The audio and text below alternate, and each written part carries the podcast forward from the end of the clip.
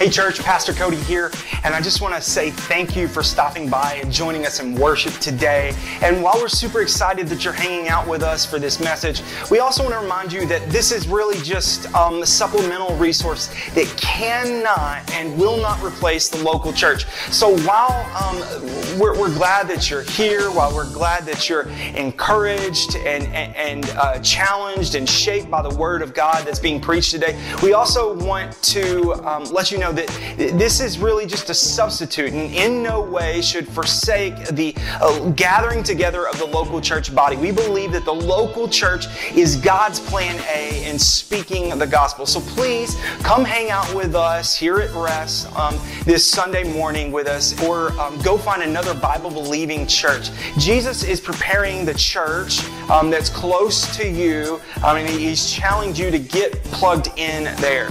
Um, Jesus loves the church and we love Jesus and we believe that we can love Jesus better by being locally connected and serving her well. So um, just jump right in with us and we're glad you're here. Hey, hey, good morning, church. I'm Adam. I'm one of the pastors here, and I'm glad that you're hanging out with us for week number four of our study in the book of Romans. Are you glad to be here today? Okay, that was pretty weak sauce. Are you excited to be uh, in the connection with Jesus and God's people today, church? Okay, okay, man. I want to I want to sort of pick up our uh, the baton where Pastor Cody left it off for us last week in his main point, where he said this: How we introduce ourselves is how we see ourselves. How we introduce ourselves is how we see ourselves. And so to, to look backwards to verse 7, I want to greet you this morning by title and just say, Good morning, saints because that's who you are. And, and look at verse 7 with me if you have your Bible really quick in Romans chapter 1. It says this To all those in Rome and also Paducah who are loved by God, it's good to be loved by God, amen. And called to be saints. Grace to you and peace from God our Father and the Lord Jesus Christ. Now, now maybe whenever you think of the word saint, that it feels a little bit, it feels a little weird to you. If somebody, if somebody said, you know, hey, hey, hey, hey, Saint Johann, it feels a little awkward. And maybe all kinds of things come into your mind whenever you think of saint. That sure does for me. I have this Rolodex of, of pictures that I think about. The first thing I think about is Drew Brees, the former quarterback of the New Orleans Saints.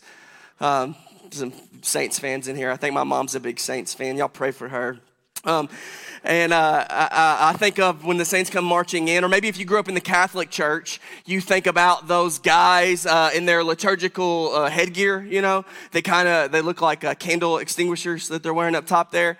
Uh, or or if you grew up in the Catholic Church, maybe you think of those venerated superheroes uh, that, that, that they have. Maybe it's, you know, Saint, from St. Patrick to St. Valentine to St. Francis, or maybe even to, you know, St. Mary up, up the road from us. And, and so now in the Catholic Church, we're not Catholic here, but in the Catholic Church, there's actually a 10 step process that you have to follow in order to enter into sainthood so to speak, and, and, just run through a couple of those this morning. Um, number one, in, in, the Catholic Church, step one is you have to be Catholic.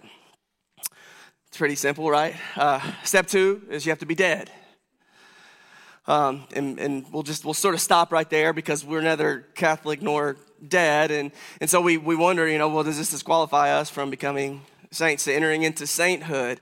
Well, uh, according to the Catholic Church, yes. And, and, and, it makes us wonder, like, do, so do, do we need to, do, do we need to, you know, Amazon Prime in some, uh, like a tiara to wear so that we're qualified? Or, or do we need to perform a miracle or have somebody else justify that miracle that we perform? In the Catholic Church, yes, but according to the scriptures, no. Because see, Jesus, he didn't need a committee, he didn't need a clipboard. He didn't need a floppy hat um, to identify who he was or who you are in him. Amen. And, and in the scriptures, actually pointing back again to, to, to verse 7, there's one condition. Just say one, say one. There's one thing that qualifies us as being a saint. We look at this verse to find it. Verse 7, to, to receive grace. That's what I highlighted there. To, when we receive grace, that's, that's salvation through Jesus. We receive his grace through Jesus Christ. And what this does is this brings to you peace from God reconciliation to him. That's what it's talking about. That's, that's the only condition, church, for you to be a saint. And this is what Pastor Cody unrolled for us last week of, of what the saints look like, what the saints do, that they're called to be, that they're, they're set apart for the gospel. And this is how God sees you. And this is really important. Because when, when God the Father looks at you, what he does if you're in Christ is he sees you through the lens of his son, Jesus, right? That's what Pastor Cody said. And so when, when God looks at you, he sees his, his, son Jesus. This is an amazing thing. This is some incredible news. This is awesome news, church, that we, that we are saints, that you are saints if you are in Christ. And so you can now, uh, you have permission to add that title saint to the bottom of your social media profile. Uh, um, or if you have a resume and you're getting ready to go to work somewhere, you can put on there, you know, uh, uh, team player, hard worker, and saint. And it'll start up a conversation, I promise you. So, but the reason I'm bringing up this whole picture of saint is because the Apostle Paul today, what he's going to do is he's going to give a prayer report on, on the, the saints that are serving in the church of Rome. And if you'll remember uh, from last week and, and even the weeks prior to that, Paul has really been focused and centered around the gospel. Say gospel. This letter from Paul that he's writing to Rome, it's, it's focused on the gospel. It's gospel saturated um, from the authority that he lays out in the very beginning. He says, I'm an apostle servant or a servant apostle um, by, by the weight of the gospel through, through the work that Jesus has done. We see that, that Jesus comes from the line of, of David in the flesh, um, that it's all about the gospel. We learned, if, if, if we don't know now, or if we didn't know then, we know now that the gospel first is about God. And that the gospel's not not uh, uh, about us but it is for us. But firstly primarily the gospel it's all about god. It's all about jesus and what what jesus has done in, in his own personhood and work uh, back then on the cross but also what jesus is currently still doing today in his person and work for the church. Amen? Right. for the saints. Amen? amen? It's all about the gospel. Paul loves the gospel and so if you got your Bible, turn with me to Romans chapter 1. We'll read verses uh, 8 through 10 together. This is Paul's prayer report. Paul's prayer report, Romans 1, 8 through 10. And this is what he says First, I thank my God through Jesus Christ for all of you because your faith is proclaimed in all the world. For God is my witness, whom I serve with my spirit in the gospel of his son, that without ceasing I mention you always in my prayers, asking that somehow by God's will I, I may now at last succeed in coming to you. And so, the, the, kind of the big idea from Paul's prayer report today is that there are saints in the church at Rome who are serving.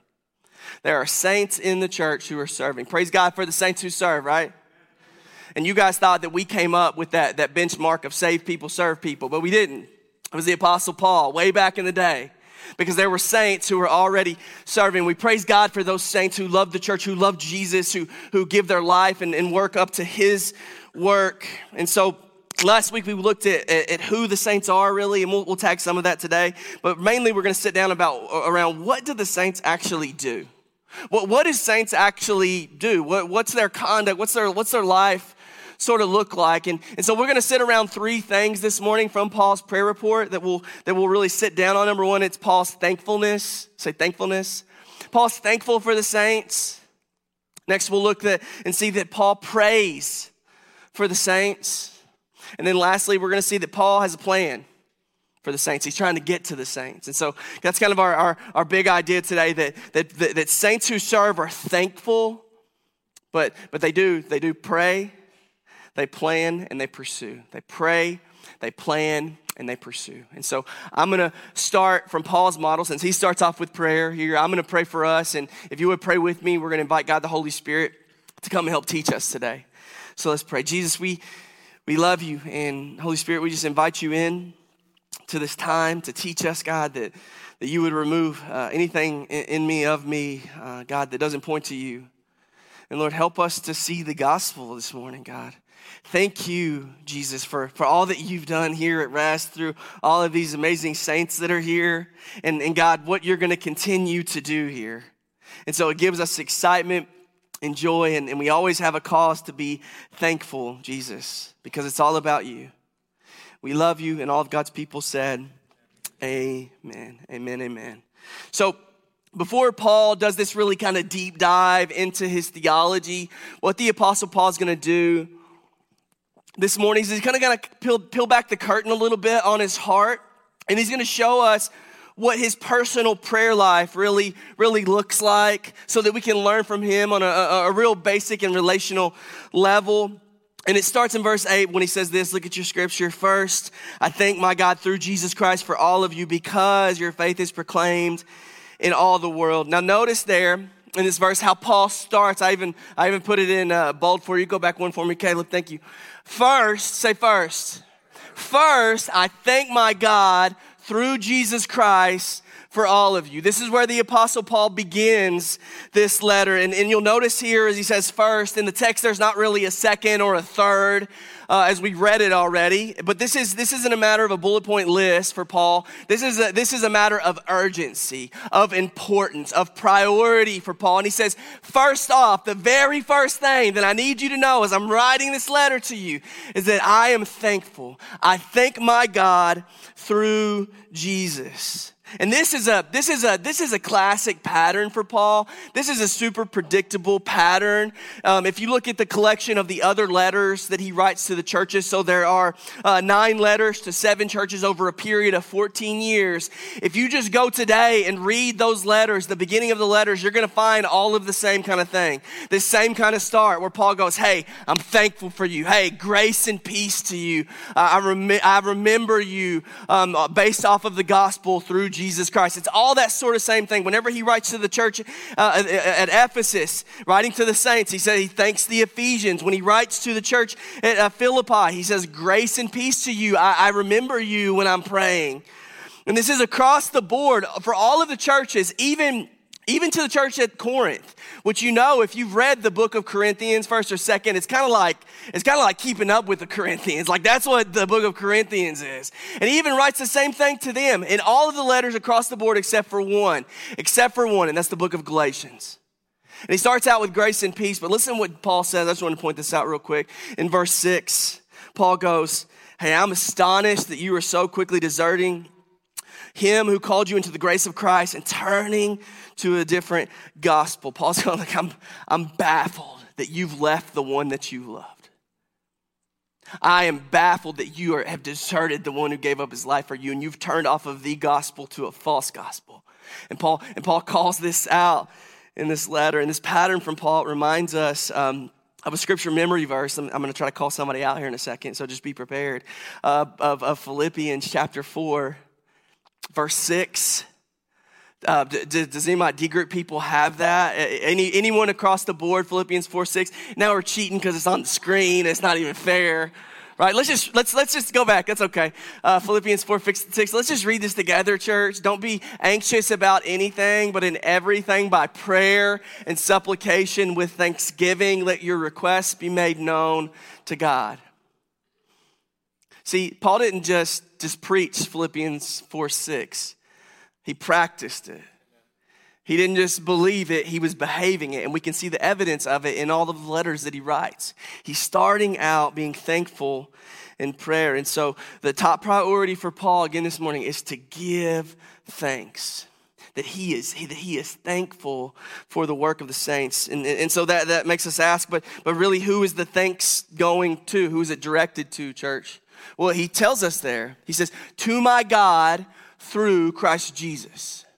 To my God through Jesus Christ. That's who Paul's thanks is directed toward at the very beginning of this. And, and, and, and, and, and this is good, good stuff, man. And, and we sang about this earlier, right? The, the second song that we sang, um, that, that, that Jesus, He picked me up, he, he turned me around, you know, He placed my feet on some solid ground. And so I thank the Master and I thank the, the Savior and I thank God, right?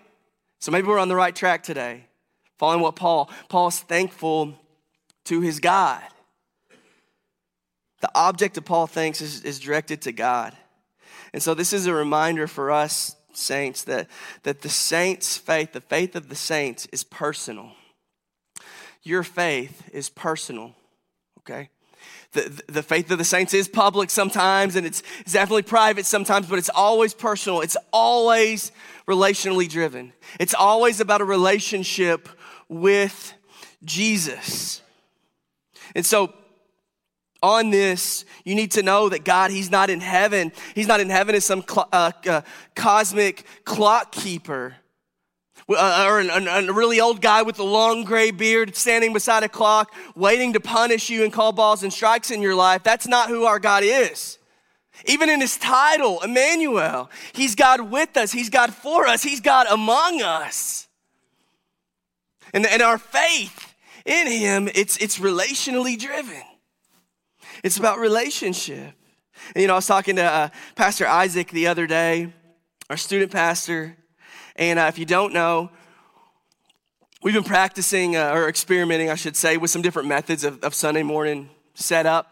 In case you're unfamiliar, um, and, and, so that's why we're we're got the living room set up right now. And actually, next week we're going to shift into another different paradigm. So come back and find out what that looks like.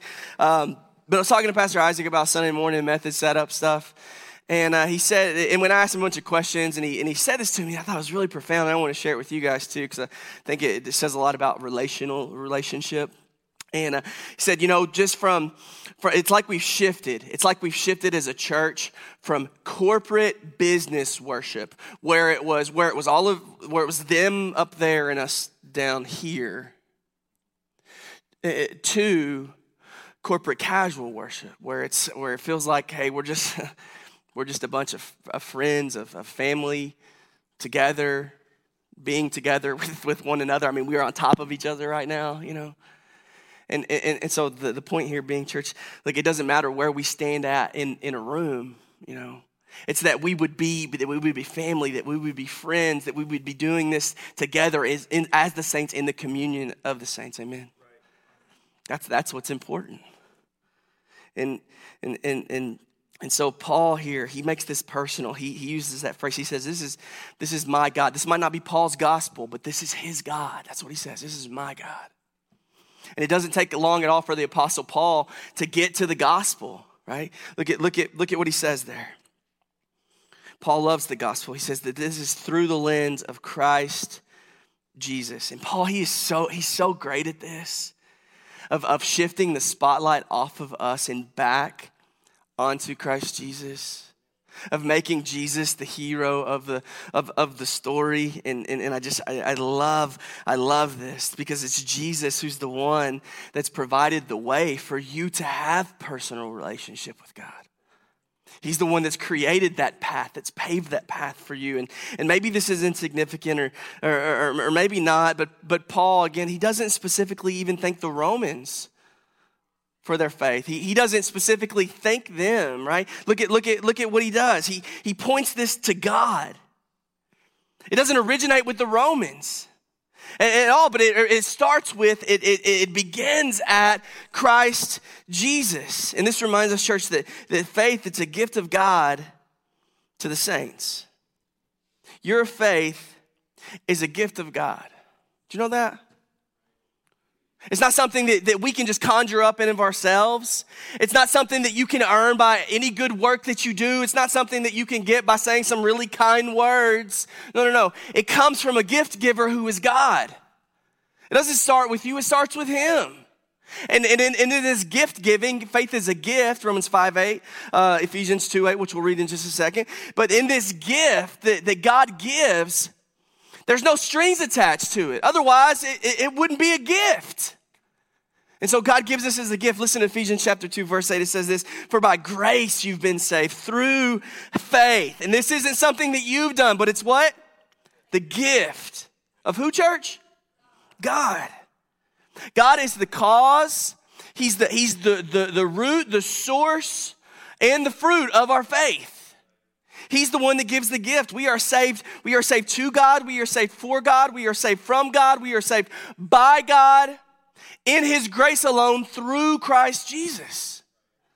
That, that's the baseline. That's the baseline of our faith, this gift that God, that God gives to the saints. And, and Paul reiterates this again and again. And, and, and that little phrase there, look at it through Christ Jesus.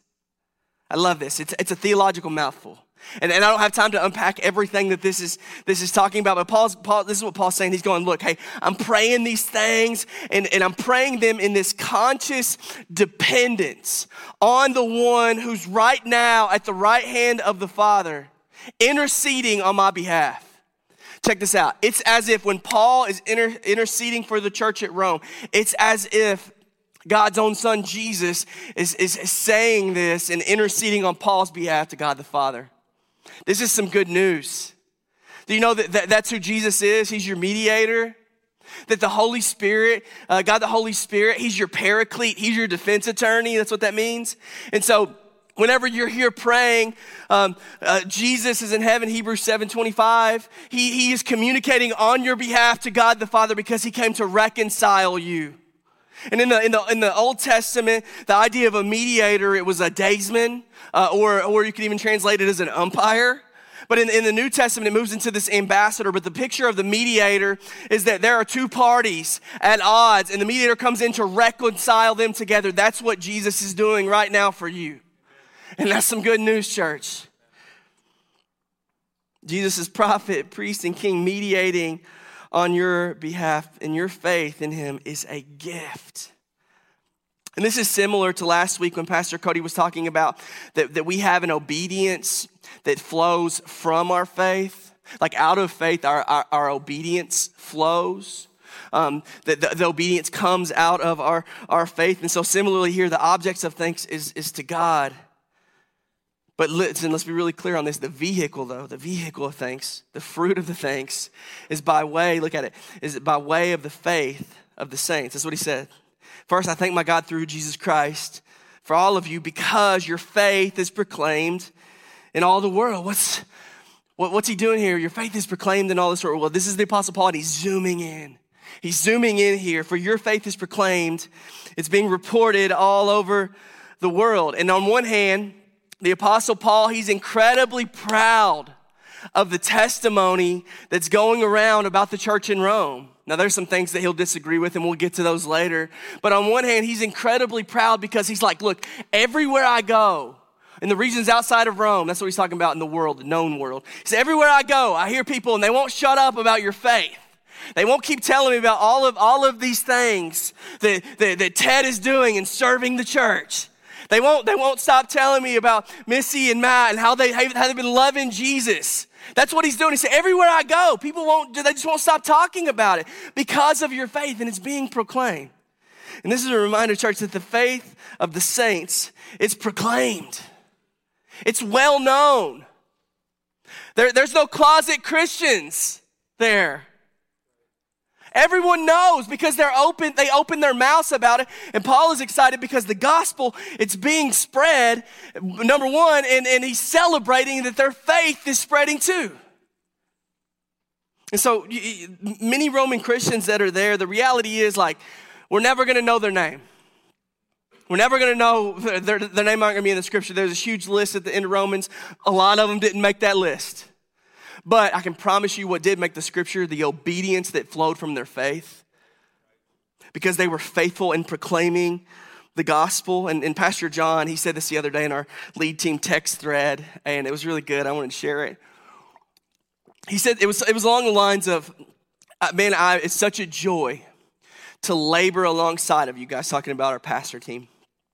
And he said, he said, you know, who knows? Maybe even a couple hundred years from now, the church will look back at Rest Church, uh, at, the, at the faith of the saints, and how we flipped the world upside down for Jesus. And man, I live, I live for that stuff, man. I live for that. One of my favorite quotes, top three at least, it comes from this book. It's called Fresh Wind, Fresh Fire. When God's heart invades God's people. It's by a guy named Jim Cymbala. And he says this, this is one of my favorite quotes. I despaired at the thought that my life might pass by or slip away without God showing himself mightily on my behalf. Man, I love that. I love that.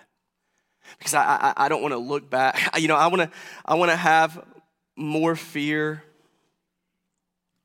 in in in in in um, following God and failing than I do in not following Him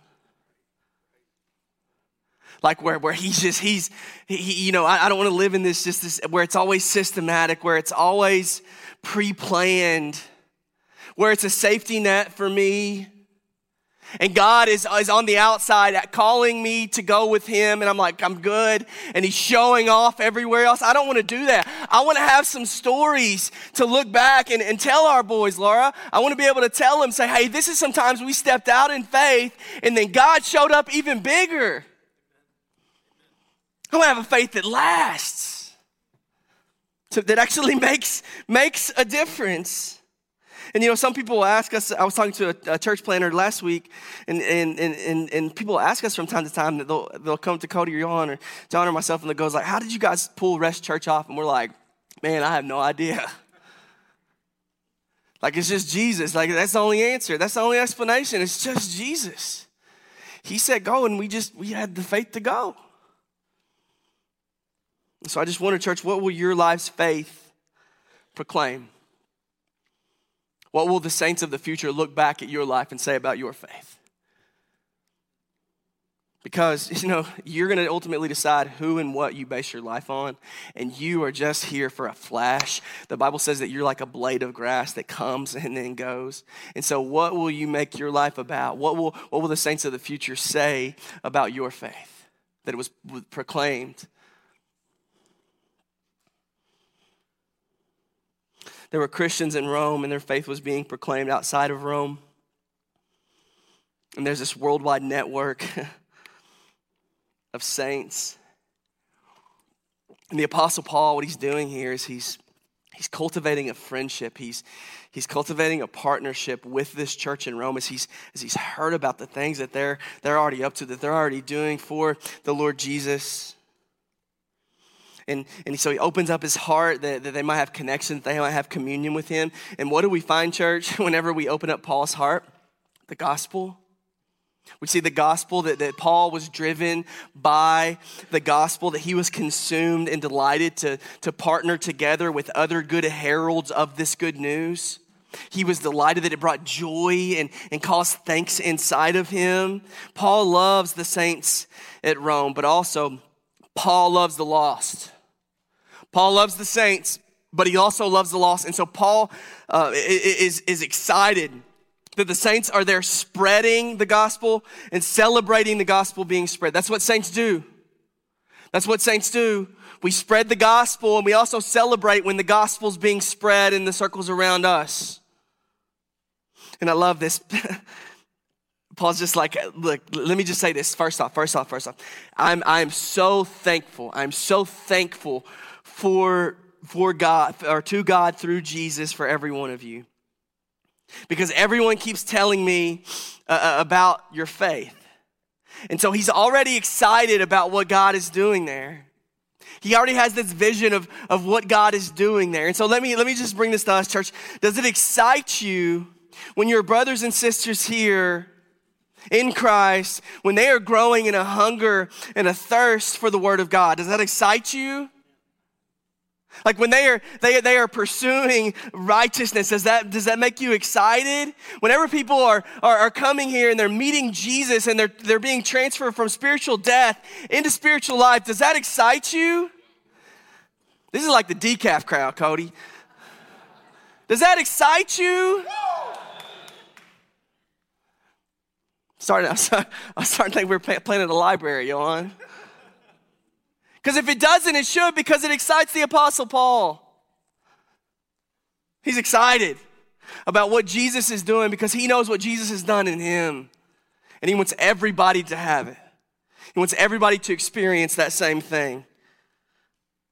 And look, I'm not going to stay here too long. We got we to move on. But what you're thankful for really reveals a lot about you. What you're thankful for really reveals a lot about you. Saints are by nature thankful people. Being thankful is an essential grace for every single believer. Do you know that? Paul has this attitude of gratitude. You, you often maybe wonder why, why, why, are, why, are, why are believers or why should saints be so thankful? It's, it's because of this. We know that we didn't get what we deserved. That's it. When God looked at you and you, you, you, you put your life into His life, He gave you exactly what you didn't deserve and that was abundant eternal life. When the scripture says, hey, we deserve spiritual and eternal death because of our sin. And that causes this, this thankfulness inside of us.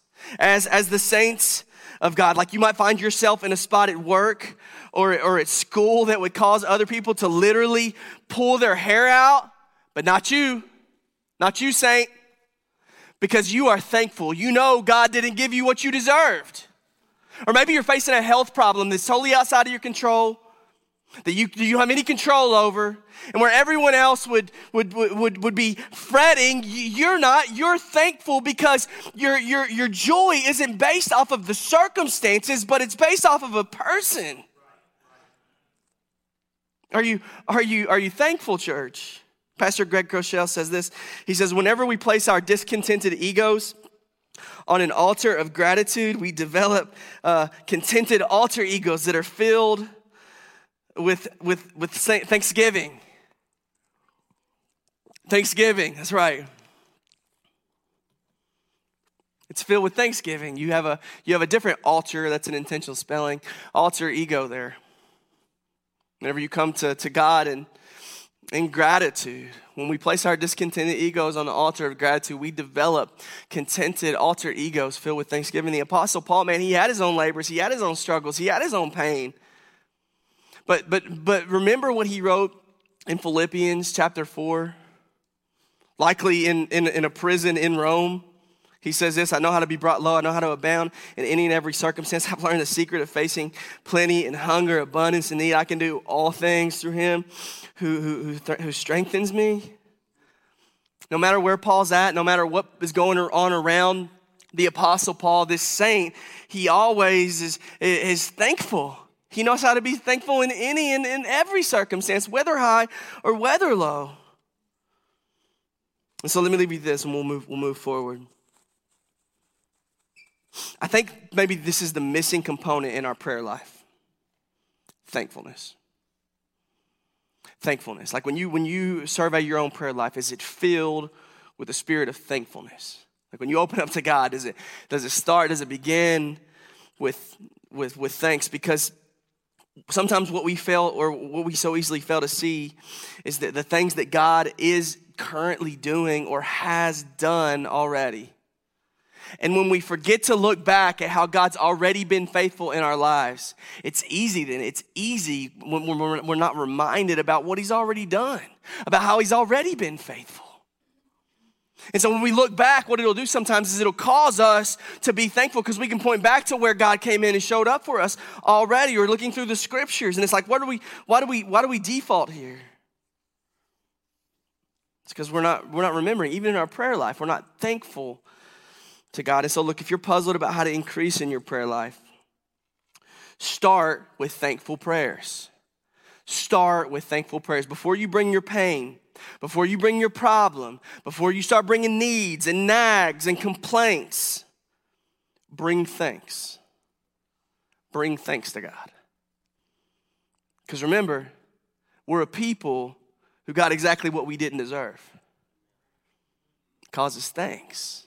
And so I'll just I'll, I'll ask you, church, do you when you when you pray, do you bring do you tend to bring more more complaints than, than compliments? Or or when you're talking to God's people, do you tend to bring more complaints than you do compliments? Do you have a spirit, an attitude of gratitude like the Apostle Paul? Paul is excited, he's encouraged. This is what the saints do, church. They are thankful. That's the thankful part. Moving on. Next, Paul, he follows this note of thankfulness. Say thankful.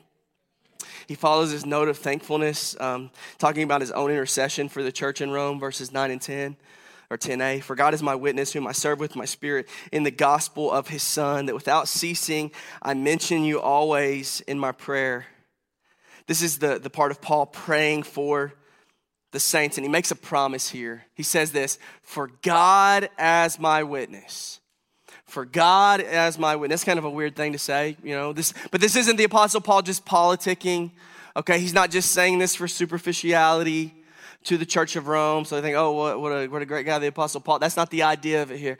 The Apostle Paul is saying this so that they can know the truthfulness and the trustworthiness of his claim. And when he says, for God is my witness here, what this is, this is similar as to you and I, if we were to go into a courtroom and the judge would ask you, Are you going to tell the truth? And we put our hand on the Bible and we go, which hand do you put on the Bible, by the way? Right. I'm gonna put both hands on the Bible. That feels more spiritual. Uh, I don't know which one it is. Um, I swear to tell the truth, the whole truth, and nothing but the truth. So help me, God. Right?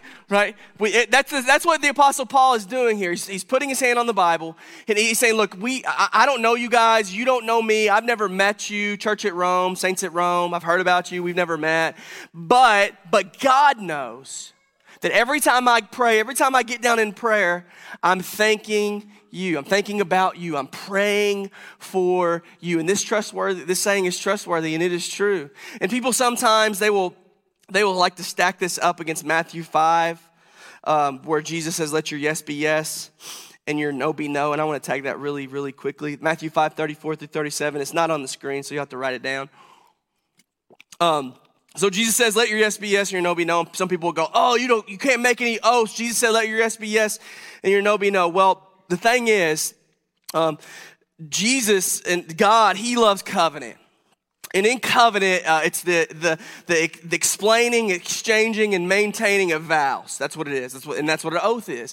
And in the Bible, we see all sorts of covenants, right? We see uh, the Abrahamic covenant, the Davidic covenant, the Mosaic covenant. Uh, uh we see the New covenant. And when you get to the New Testament, God loves covenant. And so there's nothing wrong with, with, with uh, t- taking an oath. In fact, we have covenant family partners here. And the reason we do that is because we say, hey, look, this is where we're at. We want to explain real clear, be clear what we're about, what we do. And if you want to jump in, here's who we are. That's covenant. And so, that, that, and plus, the whole point of what Jesus is saying in, in Matthew 5 isn't about we aren't to take oaths, but it's about if we take an oath, we shouldn't take the oath frivolously or lightly, but we should say what we mean and mean what we say. That's what Jesus is getting at. So, that's just a side note, that's for free. Um, but we know Paul's sincerity here because Paul says this look at the text. He says, This is the God whom I serve with my spirit. That's, that means from his heart in the gospel of his, of his son. And that word that's highlighted, spirit, there, Paul's talking about this is his inner man. This is from the depth of the Apostle Paul's soul. And so this isn't a superficial claim. It's not just for appearances. Paul's not, Paul's not serving the saints and serving the church so that people will look in and point at Paul and go, hey, look, Paul sure serves a lot. That's, that's, not, that's not what Paul's getting at. He says, hey, this comes up, this comes from a place deep inside of me because I love Jesus and this is the natural outflow of me loving Jesus. That's what, that's what Paul's saying there from his, from his spirit, praying for the saints in the gospel of God's son. It's a God centered passion. And, and, and Paul, he's, he's like, hey, all of this that I'm saying, be, being in prayer, being thankful, God, he's, he's the witness to this. He can vouch for me in, in me saying these sort of things, that there's truthfulness to this. And in Paul's ministry, it has a vertical and horizontal dimension to it. That this isn't, this isn't a Paul complaining to God, but this is Paul's worshipful act of service to God. And so this is a reminder for you and me, saints that the saints don't have to do this, that we get to do this. Do you know that? You know you don't have to come to church. You know you get to come to church. You know you don't have to have to serve people, but you get to serve people just as Jesus Christ has come to first serve you. If you've been blessed financially even, when you bless someone else and Jesus is because Jesus has blessed you, you don't you don't have to do that. You get to do that. How great is that? How great is that? And you know, sometimes when people look at the Apostle Paul, they take this survey of, of him and they go, well, he's, you know, he's super, he's doctrinal and he's systematic and he's philosophical and he's so disconnected. And that couldn't be further from the truth, church.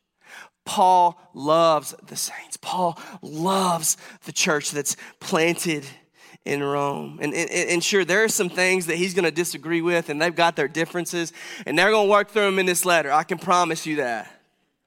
They're going to work through those things. But Paul is united in, with them in love under the banner of Christ. And I had something about communion, but I'm going to I'm going to I'm going to pull that verse up really really quickly, Caleb. It reminds me of 1 Corinthians uh, chapter 11 verse 29, this verse here and, I highlighted um, just discerning the body. So, so it's talking about whenever you come to communion with one another, uh, to communion, that you are to discern the body. And, and, and discern the body here, it's not, it's not about that somehow the, the, the, the blood and body of Jesus magically transform into the literal blood and body of Jesus. That's not what he's saying. He says, discern the body. And just really quickly, who's the body? You are, right? The saints are. And, and so he says, when you, when you come together, you are to discern the body. And I just wonder, do you discern the body? He says, if you don't, you're eating and drinking judgment on yourself. Do, do you love the body? Because here's the picture, don't miss this. Whenever, whenever Christ has grafted you into his family, whenever you have joined into him, you've also been joined together into his body. Do you love the body well? Or, or, or, is it that the things that, that don't matter separate you? And I And I said it like this that we need to ask ourselves are the things of God that unite us more significant than the earthly things that separate us? Are the things of God that unite you and me together, is that more important, the eternal things? Is that more important than the, the transitory, the earthly things that are all gonna pass away? Of course, of course. We're a body and, and we're, we're all different. And that's what makes the body beautiful. But we're all united under, under the banner of Christ together. And so Paul, he's, he's, he's interceding constantly with them. He's, he goes on, he says, without ceasing, I mention you always in my prayer. And, and, and to me, really, this is this, the big idea of this whole passage is that for the saints, everything starts with prayer. Everything starts with prayer. And what it's doing here at the very beginning is that it's building relationship with people. It's building a relationship with people. Because Paul knows there's a, there's a physical distance between him and the church at Rome. And he knows that the easiest way for him to bridge that physical gap, if he can't get there, is to pray. Prayer is the shortest distance between two people. And that's what he's doing. He's building a relationship with the, with the church at Rome. And I'm, I'm teaching my, uh, my Upward basketball team, my first and second graders, uh, at a real basic level about this right now, about conversational prayer. That whenever you pray, it's just you talking to God. Do you know that? When you read the Bible, that's God talking to you. And, and so, in any good friendship, in any good relationship, there's a balance of that communication, right? There's a balance, there's a lot of listening, and there's some speaking. That's what, that's what conversational prayer is. That's what 1 Thessalonians 5.17 is, where he says, pray continually. And you can do this eh, for short times or extended times. You can, you can journal your prayers, you can write them, you can art them, you can sing them. There's all sorts of ways you can pray. You can pray at a variety of times throughout your day. But Paul, the Apostle Paul's letting us know here that, like, look, some businesses, they have closing hours, but heaven, it's open all the time. And he's saying, look, I'm going, I'm going in front of the throne of the Father for you all of the time without ceasing. we were, we were talking in my, in my D group last week. Uh, Keaton had shared this, this story with us. He was uh, on the way on his way home, driving uh, back from to pick up some wood for his business, and, and he seen a vehicle on the side of the road that was on fire. And in that moment, the Holy Spirit, you know, prompted him for him to pray right? And, and, and, so we got to talking about this in our group, and it mentioned a, a guy that had been walking up, was kind of just casually walking with his fire extinguisher to the, the vehicle that was on fire. And we were talking about it, and we were like, man, you know, don't we, don't we treat um, our, our sense of urgency around evangelism that same sort of way sometimes? just casually carrying our fire extinguisher, or, or, even in our prayer life, we just kind of casually pray. Somebody asks you to pray for them, and you're like, okay, I'll pray for your brother, blah, blah, blah, and then you never do it. And, and, it's like, man, the, the, Apostle Paul here, he's, he's praying consistently, and there's a sense of urgency in his writing as he's praying. And, and for you and I, like, what we'll, what we'll do sometimes is we'll literally smell the smoke of hell on someone. Or, or someone will be in literal f- flames from their circumstances around them, and we just kind of casually take our fire extinguisher to, to help them out. He's like, is that, is that, or, or I would take it a step further and, and we'll go, well, well, you know, I don't, I, I don't want to, I don't want to go over there and put out the fire on them because I don't want them to know that they're on fire. It might offend them if I tell them that they're on fire. I don't want them, I don't want them to get wet from the, you know, the fire extinguisher. Or, or, or worse yet, we don't even know the word of God well enough that we don't have anything to put them out with. And so we left the fire extinguisher back at home.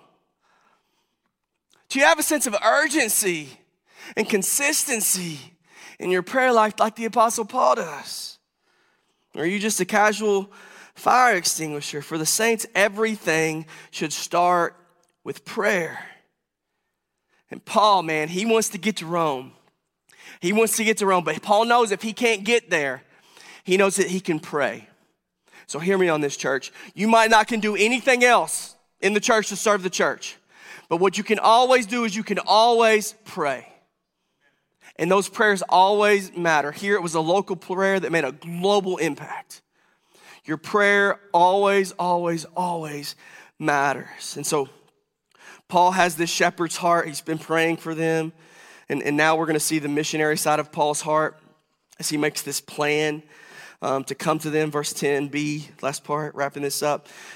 He says, asking that by some, asking that somehow by God's will I may now at last succeed in coming to you. Paul he makes a plan, or he prays and he makes a plan. Paul prays and then he makes a plan. How many of you would say, like, if that was, the, if those were the two categories, pray and plan? How many of you would say, like, I'm more, I lean more into the prayer side than I do the plan side? Raise your hand. Like, I'm more prayer. I'm more prayer than planner. Okay, several of us. How many of you say, okay, well, I'm, I'm probably more planner than I am prayer? I like to make a plan. I'm really more of a planner. Okay. Well, uh, a few weekends ago, me and my, my, wife Laura, we were getting ready, or she was getting ready to head out to St. Louis to visit her dad. He, he had open heart surgery. And I originally wasn't going to go. And then the Holy Spirit kind of prompted me and said, hey, you should go. So, like an hour before, I said, okay. And just so you know how my brain works, I'm, a, I'm typically a planner. Whenever I said okay, I started to make a plan. And so I laid out our boys' clothes on the bed and color coordinated them for the weekend with matching socks and underwear so that we could be ready to go when it was time to go. I love when a good plan together comes together. How many of you love when a good plan comes together? You've accepted Excel into your heart. Who's that? Right? Yeah, well, the Apostle Paul, the picture here he's saying about the saints is that for the saints, it takes both prayer and planning. It takes both. It takes both prayer and planning. And so the, the point of this is that in Christian leadership, if you're a saint, it means that you're a leader because somebody's always coming behind you, somebody's always following you. And whenever you whenever you pray, it's you asking, "Okay, God, what do you want me to do?" And then after you you you hear from God, you know what He wants you to do. The, the, the way you make your plan is you go, "Okay, God, now how do you want me to do it?" So, what do you want me to do? And okay, how, how do you want me to accomplish this? In particular, here, Paul asks, look at the text, by God's will. He asks by God's will that it might be opened up for him to get to Rome. He, like, he doesn't even know yet at this point. He's saying, hey, if this is in your will, I want to I wanna get to I want to get to Rome to be with the saints there, to, to help forward the gospel going into Spain. And, and this is where prayer takes hold, man, because prayer not only builds your relationship with other people, right? When you pray for other people, it gives you God's heart for people, but it also, and it builds um, your relationship with God, but also prayer will clarify God's will in your life. Do you know that? Prayer will clarify God's will in your life. And Caleb, there's a lot of things about the will of God, and we're just going to skip through that. But what I want you to see here is that Paul, he's going to get to he's going to get to Rome eventually in accordance with the will of God, by the providence of God. That's how Paul's going to get to Rome. But notice that Paul is not paralyzed by God's sovereignty. Let me say that again. Paul is not paralyzed by the sovereignty of God here. He doesn't sit back and go, Well, I guess I'm never going to get to Rome. I guess I just do nothing. That's not what Paul does. That's not his approach because he tries to get to Rome numerous times, multiple ways, but it just hasn't been the right time yet. So Jesus has blocked those for him. And when you and I think about this, we typically think about it as um, in terms of like God opening doors and closing doors. You ever heard anybody say that? I said that a million times. Uh, God opens doors and closes another door. And typically, what we mean whenever we say, "Well, I guess God closed the door on that plan," is like what we what we mean is that we got to the door, the proverbial door, we rattled the knob a little bit, and then we just walked away and decided that it was closed. That's not the approach the Apostle Paul takes. Uh-uh especially in getting to Rome, even. The Apostle Paul, he tries to reckless love that thing and he tries to kick it down three or four times to get there, but it just hasn't been the right time yet, but he hasn't given up. And then eventually we know that the Apostle Paul would make it to Rome and that the Lord Jesus would bring the Apostle Paul there as a prisoner in chains. And you know what? Paul was delighted. Paul was delighted. He endured the weight of being a prisoner for the joy that was set before him to be a witness to Rome, in the same way that Jesus did on the cross. And so, saints, they pray, they plan, and they pursue. And Paul's prayer report shows us a church of saints who are serving, saints that operate from this gift of faith that God has given to them, that they proclaim and they celebrate and they're excited when the gospel is, is being spread. The saints, they don't have to do this, they get to do this. And it starts with prayer because prayer builds, it builds our relationship with one another and it builds our relationship with God and it clarifies God's will in our life. And all of it is is, is surrounded like a snuggie with this uh, heart of thankfulness. And so let me end where Paul started. What a privilege it is to be a, a preacher here at Rest Church. I've been I've worked in large churches and small churches all over the country, different denominations, and I can tell you this, they are not all created equally. And for that, I want to say thank you. Thank you. Man, when I look back at, at, at eight years ago now, um, about how God used a group of guys like us and a group of saints like you to build his church, man. And, and, and, still, every Sunday when I walk in this place, I still believe, I still believe that the rest is yet to come, that God's best rest for his church and for his people is still yet to come. And so I just want to, I want to start where, in where, where, where Paul starts and say, thank you Thank you for serving. Thank you for those of you who serve week over week over week, who give your life up for the gospel. And I'm, you know, we sang this song at the very beginning of service, and uh, it, it, was called "This Is Our God." And in the bridge, there was this. It said this. Um, it said, "Now there are altars in the wilderness." Altars in the wilderness. And so there's a lot of references to that, but I think of Exodus chapter 17. I think that verse is up there, Caleb. Uh, 14 through 16. And this is uh, the context here. I promise you it's almost over. The context, though, here uh, uh for this story, this verse, is that the people Israel had been led out of exile under Egyptian slavery, and um, they're in the in, in the wilderness at first, and they're thirsty, and they start complaining. They've just been freed from slavery and they're, now they're complaining because they're thirsty. That's a whole nother sermon. And then uh, in, the, in the story here, the historical account, the people of Israel they get entangled into this fight with this uh, with Amalek, and as long as Moses' hands are up in the air, supported by his pastor team, um, his co-pastors, his friends, which is another sermon in itself, uh, they, they're going to win the fight. And they do end up winning. And God tells Moses to write it down. And so he says, Then the Lord said to Moses, Write this as a memorial in a book and recite it in the ears of Joshua. And Moses built an altar and co- called the name of it, The Lord is my banner. And the Hebrew there is Yahweh Nisi, so that everyone would remember generation after generation after generation about what God had already done about what God had previously done. And I brought an altar I wanted to show you this morning. Pull that picture up, Caleb. This is, this is kind of an altar for us of where we've been, some places we've been and started. And, you know, to think back and look at that, you know, 26 year old guy, 25 year old guy, group of guys that, that planted this. And like we really didn't know anything and we still don't know much, but we know a little bit more than we did then. And I am so thankful. I am so thankful for Rest Church.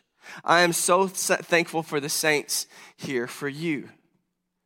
Whenever we first planted, I selfishly prayed. I prayed, I said, God, help us make a place that my boys want to be at, that they want to go to. Help us to reach men.